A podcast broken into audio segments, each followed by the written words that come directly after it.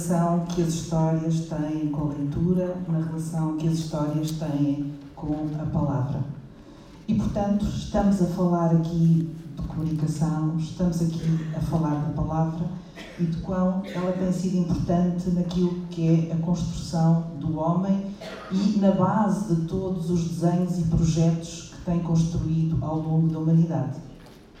Estamos a falar da palavra, do, da sua relação com as histórias e destas na nossa relação com a própria memória. Estamos a falar das palavras que, eh, de algum modo, progrediram naquilo que tem sido a história dos homens e da humanidade, porque houve saltos significativos quando passámos da palavra falada à palavra escrita, à palavra lida, e que nos vai tornando uh, a vida mais complexa, mais desafiante e que vai estabelecer exatamente a ligação com aquilo que nós aqui estamos a fazer, que é falar da leitura, falar das escolas e falar das bibliotecas.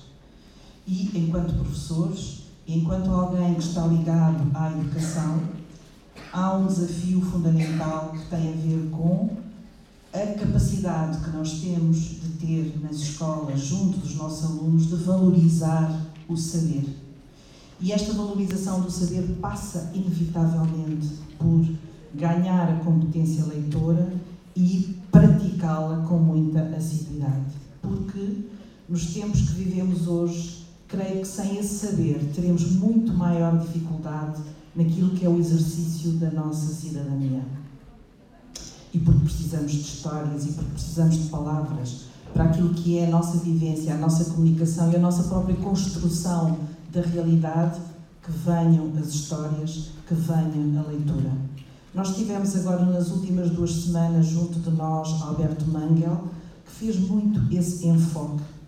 E perante aquilo que uh, lhe ia sendo colocado nos debates e nas mesas redondas e nas suas próprias palestras, ele teve uma afirmação que eu aqui gostaria de citar. Perante aquilo que nos atormenta e nos inquieta nos tempos atuais, ele dizia que uma boa provocação era infectarmos a sociedade com palavras.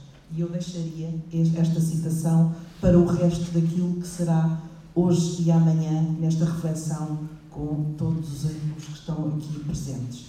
Boas jornadas e obrigada, e que venham mais leituras na linha.